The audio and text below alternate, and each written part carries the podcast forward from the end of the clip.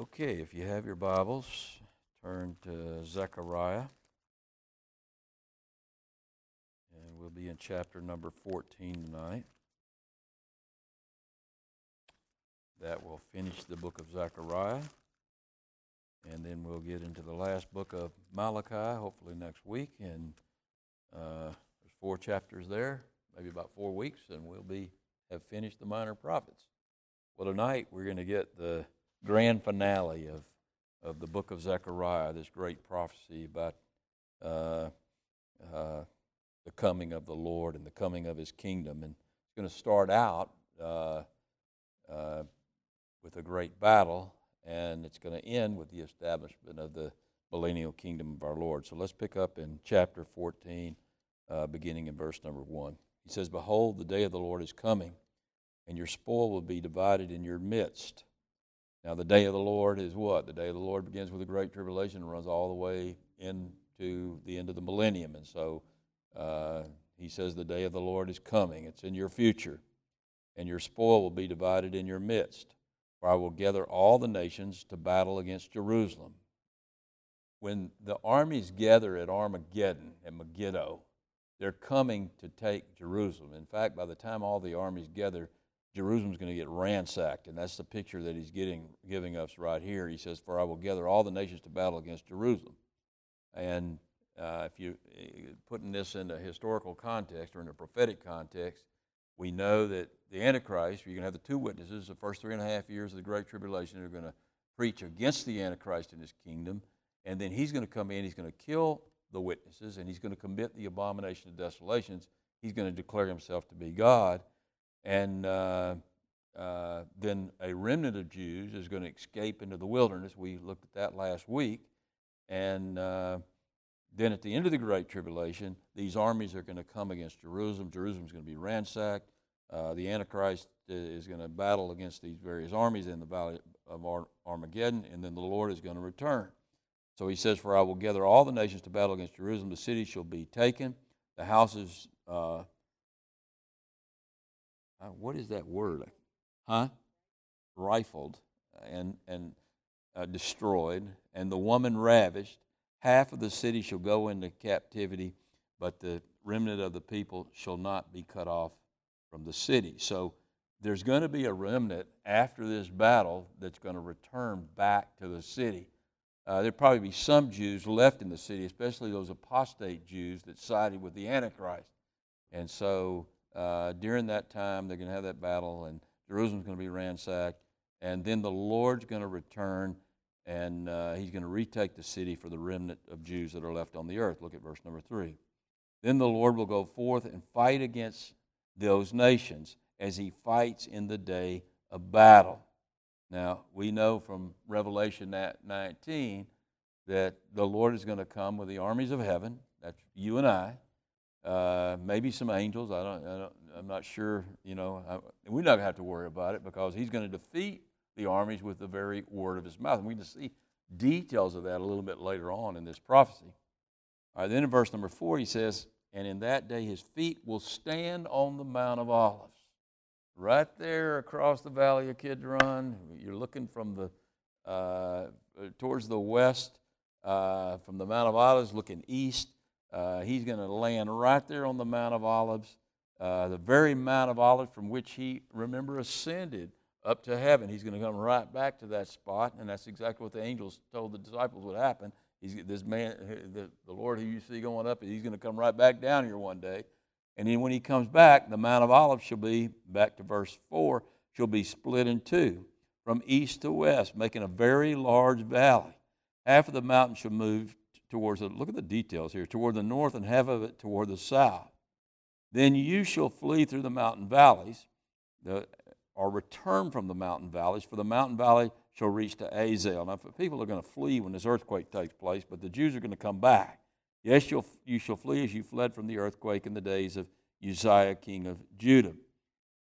Thus the Lord my God will come, and all of the saints with you." So the Lord is coming with his saints, and we're his saints. In Revelation chapter 19, we see the Lord coming with these people clothed in pure white garments. Well, that's us. We're the ones in the pure white garments. What are those garments? They're the wedding garments. We're still wearing the wedding garments from the wedding supper of the Lamb. Actually, those are our new bodies, and we're going to be wearing those forever. And we're going to be filled with the glory of God. And so we're going to return with the Lord. That's the church that returns as we come with Him to establish His millennial kingdom. And it shall come to pass in that day that there will be no light. Now, this is a really tough passage to interpret right here, but I think we're going to be able to get what it's trying to say. I don't know if we can get it in detail, but we'll get the main theme of what he's saying here. He says, it shall come to pass in that day that there will be no light. And that day, again, is the day of the Lord. When the day of the Lord comes, we're told that it's not a day of light, it's a day of darkness. It's a terrible day. And so, even though there's light, there will be no light. It will be that dark on this earth, that spiritually dark. And the lights will diminish. And I think that's what he's trying to say here. And then in verse number 7, it shall be one day which is known to the Lord. It shall be one day which is known to the Lord, neither day nor night, but at evening time it shall happen that it will be light.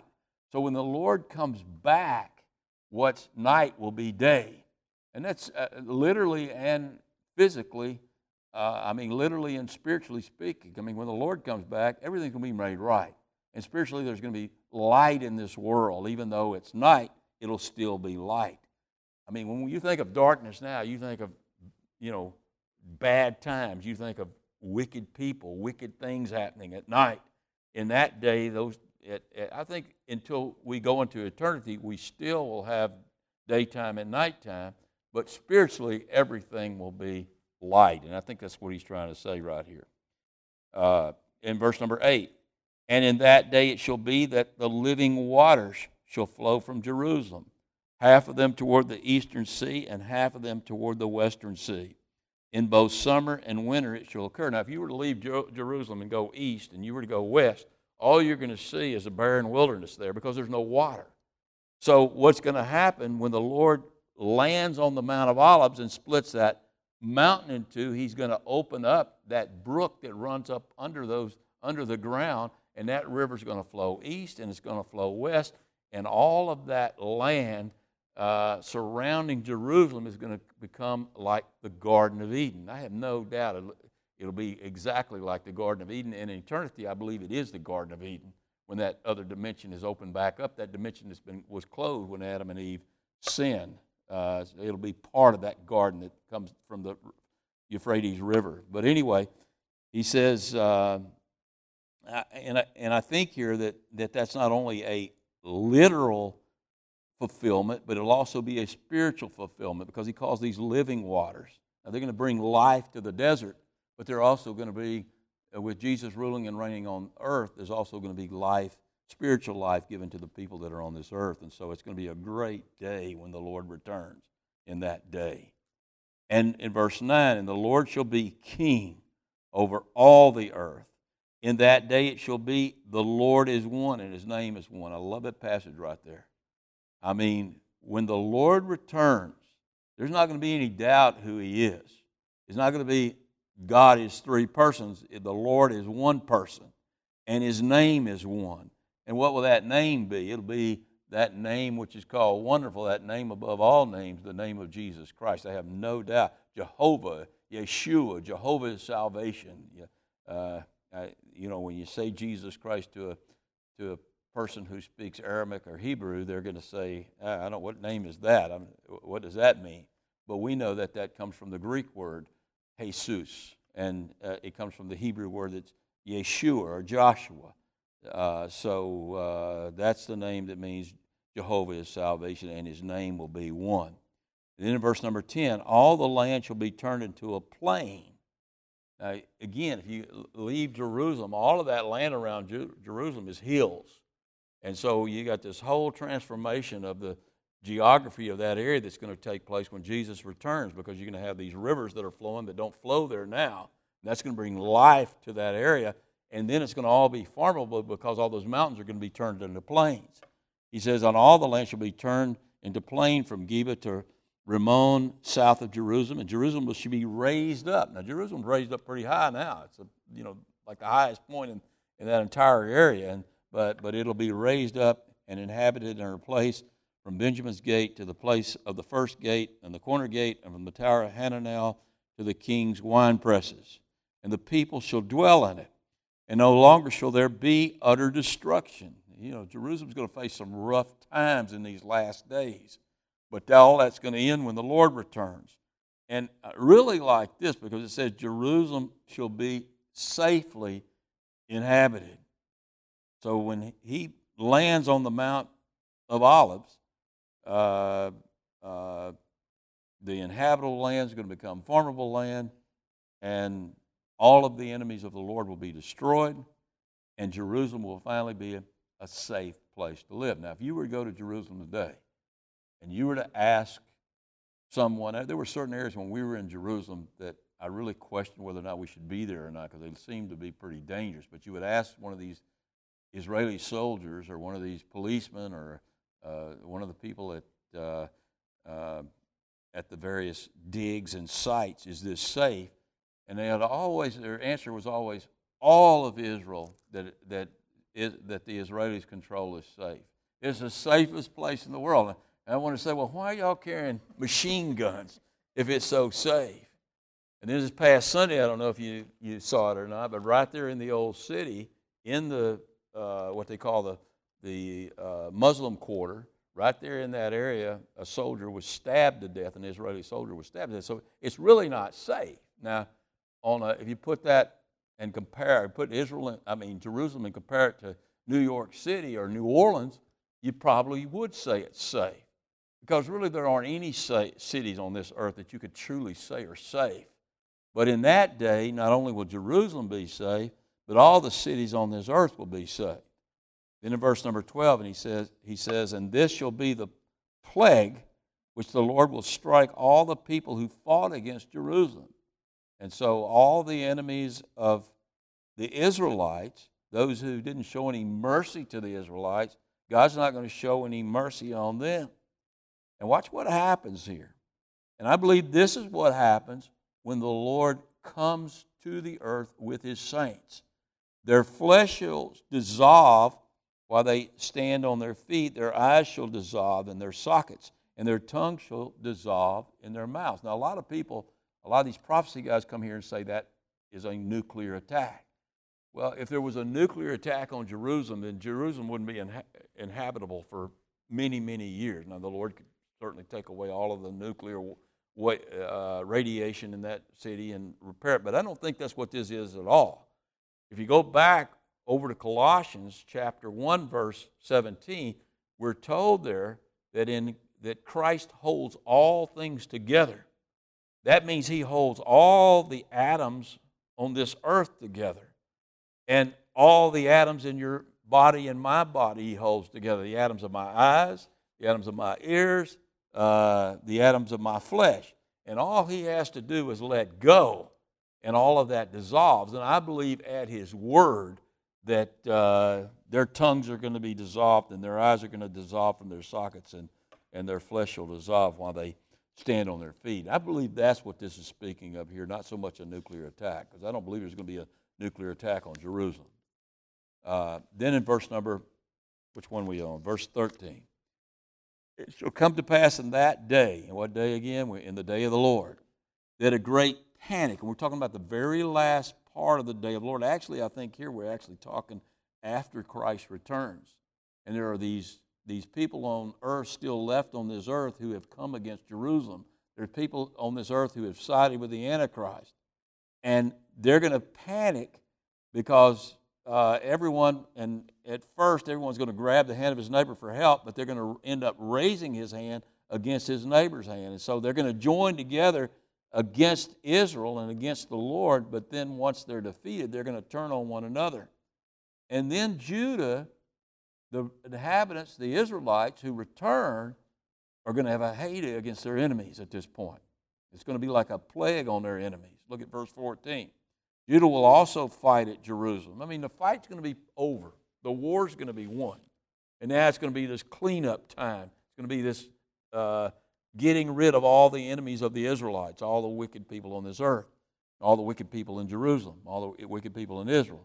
So Judah also will fight at Jerusalem, and the wealth of all the surrounding nations shall be gathered together. And they're going to gather up all of this wealth of their enemies. That's happened a few times to Israel, if you remember. This is nothing new. Whenever they turned to the Lord and got right with the Lord, and the Lord delivered them, He also made them wealthy. Somehow they, when Abraham disobeyed God and went down to Egypt, he came back wealthier than he was before. When the people were living and fighting against or living outside of the will of God, and they were fighting their enemies, and their enemies had defeated them, when God came and helped them, they always got a spoil, and it's not going to be any exception at the end of the Great Tribulation. They shall get. It says, and their wealth of all the surrounding nations shall be gathered together, gold, silver, and apparel in great abundance. Such also shall be the plague, this plague on these people, on the horse and the mule and the camel and the donkey and all the cattle that will be in those camps. All the possessions are going to now belong. It's like a plague comes upon these wicked people, and they lose all their possessions to the Israelites. A lot like if you remember the story of Haman in the book of Esther, how he devised this plot where he was going to destroy all the Israelites. And then when Artaxerxes was told the truth about Haman by Esther, Artaxerxes allowed the Jews to defend themselves, and God was on their side. And if you remember, they defeated their enemies, and they took a plunder. They took all of their possessions and all of their land and all of their cattle. So that's kind of a prophetic picture of what's going to take place right here. All right, and then once the nation of Israel is settled back into the Promised Land, this gets really cool right here. The last feast of the Levitical calendar is fulfilled. Now, that's really interesting, because we know the last feast, if you go back to Leviticus, and we're not going to go back and study all these feasts, but if you go back to Leviticus, the very last feast is the Feast of Tabernacles. And if you look at the first four feasts, they were fulfilled in exact order. You've got the 7-day Feast of Unleavened Bread, which begins with Passover. When was Passover fulfilled? When Jesus Christ was crucified on the cross. When was the Feast of the Unleavened Bread fulfilled? When He was buried in the grave. Then when was the Feast of the First Fruits fulfilled? When He was raised from the grave. And if you take those, the timeline of those days when of Jesus being crucified, buried, and then resurrected, it fits exactly with the timeline of those first three feasts in the book of Leviticus. So you got the first three feasts. And then exactly 50 days after the Feast of First Fruits is fulfilled, that's the third feast. And when was it fulfilled? It was fulfilled when Jesus Christ was resurrected from the dead. He's become the first fruit over the dead. And exactly 50 days after that, what took place then? Well, and the reason it's called Pentecost. Pentecost, the Feast of Pentecost, which in the Levitical calendar, the Feast of Pentecost was when the new grain was offered up. And we're the new grain. When God poured out His Spirit on the church, and Peter preached that great sermon, and 3,000 people were saved, that fulfilled the Feast of Pentecost. Now, that was the last feast to be fulfilled. Now we jump ahead and we see the last of the seven feasts fulfilled at the end of the Great Tribulation. So somehow, those other two feasts, the other feasts, we got four. We've got Passover, Unleavened Bread, First Fruits, and Pentecost that have been fulfilled. We got three left. So somehow the other two feasts have to be fulfilled when the Feast of Tabernacles is fulfilled, to keep it in order. And God doesn't do things out of order. So we know they're going to be fulfilled at some point during this time period. And the next feast to be fulfilled is the Day of the Trumpets, which is Rosh Hashanah, which is the Jewish New Year. Now that makes sense, because the New Year to the Jews, just like a New Year to an American, New Year promises new things. The reason people celebrate the New Year, because they want a better year than the last year. And what we're entering into when the Feast of Trumpets is blown, we're entering into a new age, and that begins the day of the Lord. So the first feast that's fulfilled of the last three is the Feast of Trumpets, and that's, I believe, no doubt, the rapture. It'll take place on Rosh Hashanah, and simultaneously, and the reason it's called trumpets instead of trumpet is that also the Great Tribulation will begin at that time too, and that trumpet will be blown in heaven. Then the next feast to be fulfilled was the Day of Atonement, where the Jew afflicted his soul for his sin. Now, when will that be fulfilled? Well, we saw that fulfilled back in chapter 12, verse 10. Let's read chapter 12, verse 10. And I will pour out on the house of David and on the inhabitants of Jerusalem the spirit of grace and supplication. Then they will look on me, the Lord. This is Jehovah speaking, whom they pierced. And yes, they will mourn, just like they did on the Day of Atonement. Now, I don't know if people really mourn, but they were supposed to mourn. But here they're going to actually mourn because they're going to mourn because they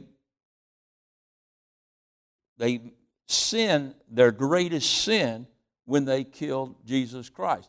And they're going to realize that when they see his nail-scarred hands and his nail-scarred feet, that they committed that sin, and they're going to mourn as one mourns for his only son, and grieve for him as one grieves for a firstborn, a lost firstborn.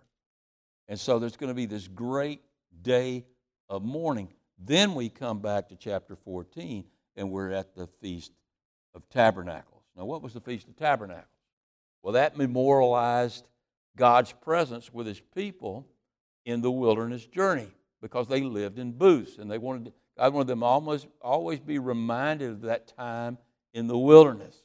And so, and the fact that during the wilderness, God was present with them in that cloud of glory that was over that tabernacle.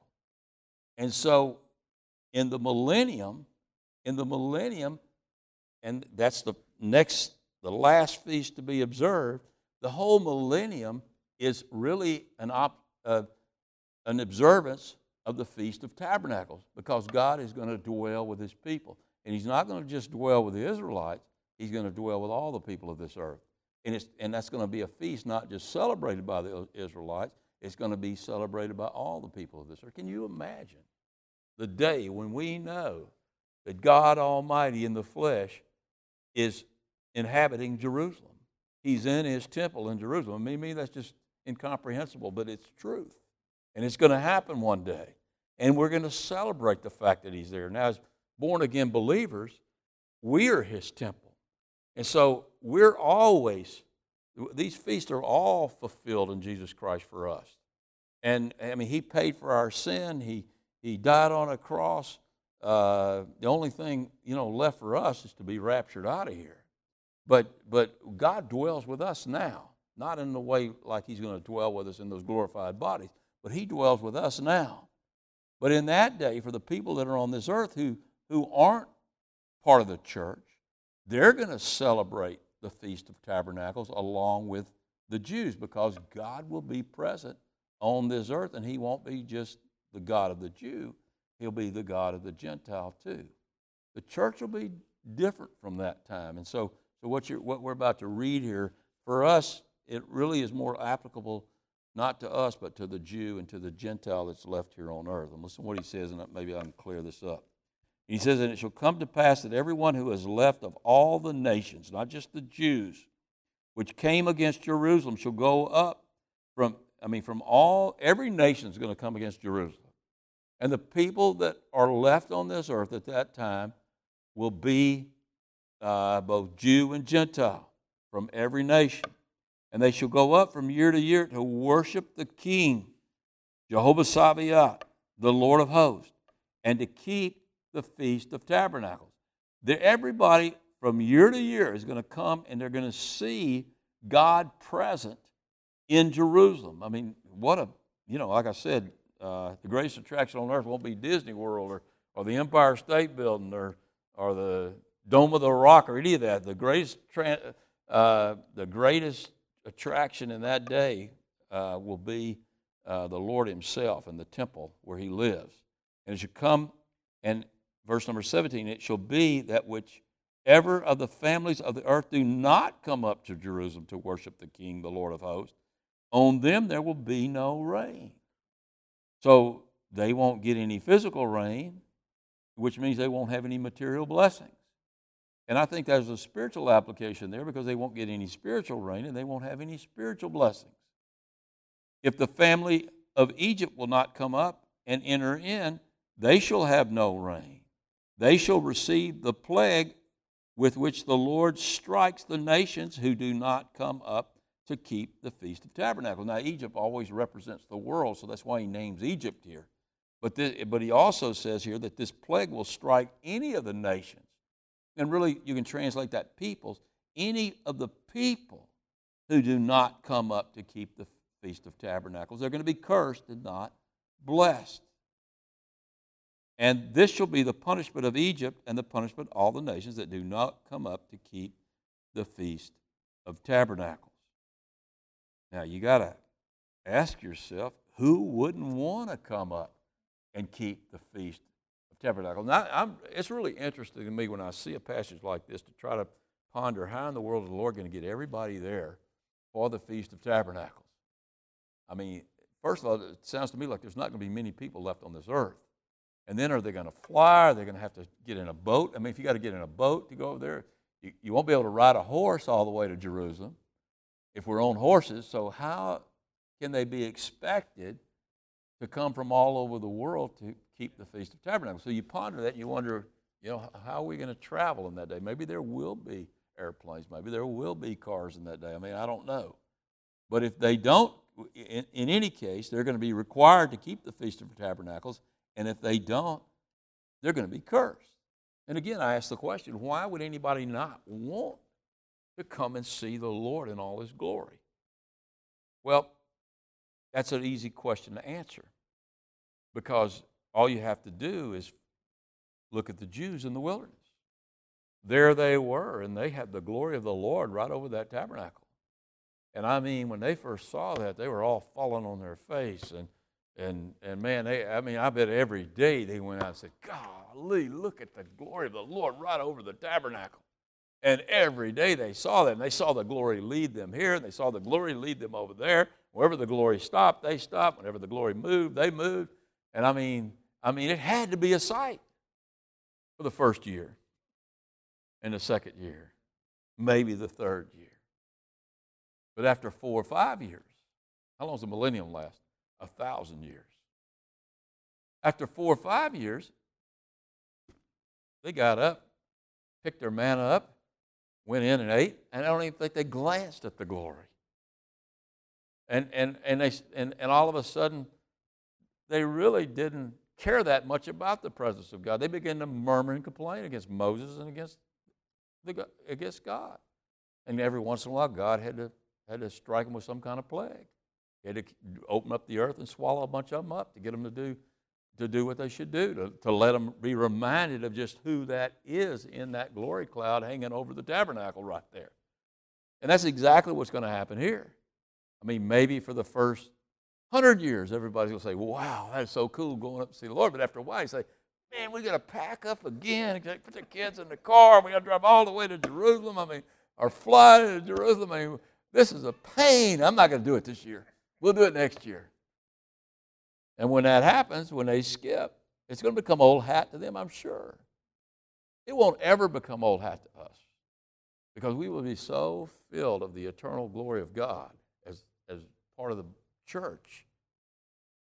The presence of God, the spiritual presence of God, is eternal. I mean, it's eternal peace, it's eternal joy, everything about it's eternal. But for the people on this earth who aren't saved yet, everybody's not going to be saved. For the people who aren't saved, they're not going to have that glory. I think people get saved in the millennium. I mean, that's kind of unclear whether that happens or not. The Jews are not the church. They're Jews who are part of the church, but the Jews won't be the church, and they'll be in bodies just like you and I have. And I believe they will still have a fallen nature. So there will be this tendency to stray away from God. And they'll have to make the same choices. Now, it'll be easier for them because they'll live in a perfect world, and they'll see the fruit of righteousness and truth. And there won't be a devil there tempting them at all. But you go all the way to the end of the millennium, and the devil's set loose, he's released, and it sounds like the majority of the people follow after him again, and they rebel against the Lord. They've had 1,000 years of his rule, and they think they can have it better without him because that fallen nature, and they rebel, and that rebellion lasts that long, and they're wiped out. Then we go into eternity, and everybody in eternity is born again. Everybody who goes into eternity is born again. So we can finish up now. In verse 20, the last two verses of Zechariah, he says, in that day, I love this part right here, holiness to the Lord. And this is a rough translation that we get right here. In the Hebrew, I'm going to try to explain to you what this is saying here in just a second. But he says, in that day, the holiness to the Lord shall be engraved on the bells of the horses. The pots of the Lord's house shall be like the bowls before the altar. Yes, every pot in Jerusalem and Judah and really the rest of the world shall be holiness to the Lord of hosts. Everyone who sacrifices shall come and take them and cook in them, and in that day there shall no longer be a Canaanite. Now there will be Canaanites more than likely, but there won't be a Canaanite in the sense, what do Canaanites represent? They represent pagan, godless, secular people. The people who don't see God as the Lord of hosts, who don't see God as holy. And so there won't be anything secular left in that day. I mean, even the bells on the horses will say, holiness to the Lord. Even the pots and pans we use to cook will be holy to the Lord. In the millennium, there won't be any idols.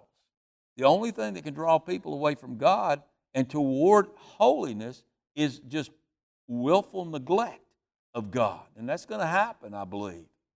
And there's going to be people who are going to commit crimes in that day. And there's going to be judges on this earth who are going to punish those crimes. And the punishment is going to be severe. But everything there won't be any idols. There won't be any false gods. Everything in the millennium will be all about Him. Everything. Everything, that means everything will be sanctified. There'll be no such thing as secular in that day. And really, for us as born-again believers, we need to begin to practice that right now.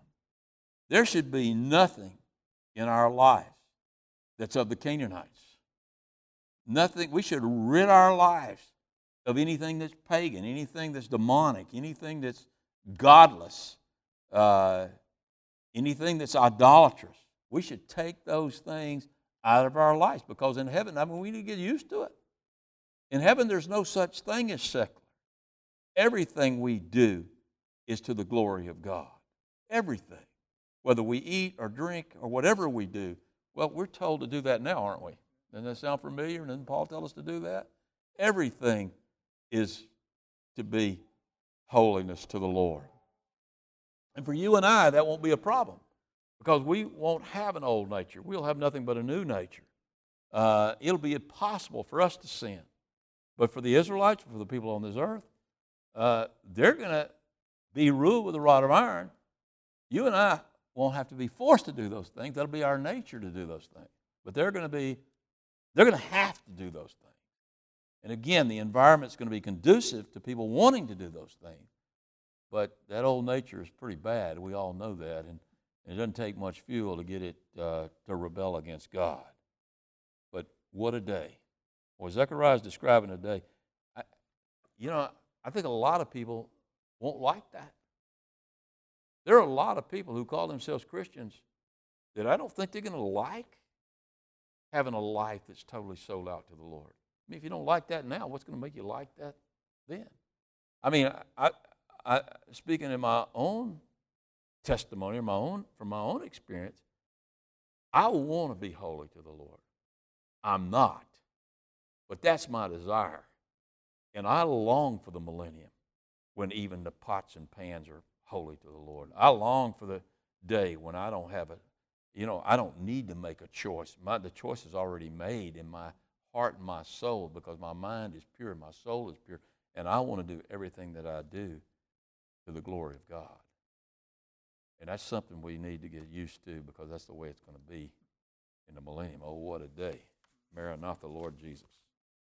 Father, we just thank you for your word, and we thank you for the hope that we have that this coming millennium and your return to this earth, Lord. We can't wait to see the day when your feet stand on the Mount of Olives.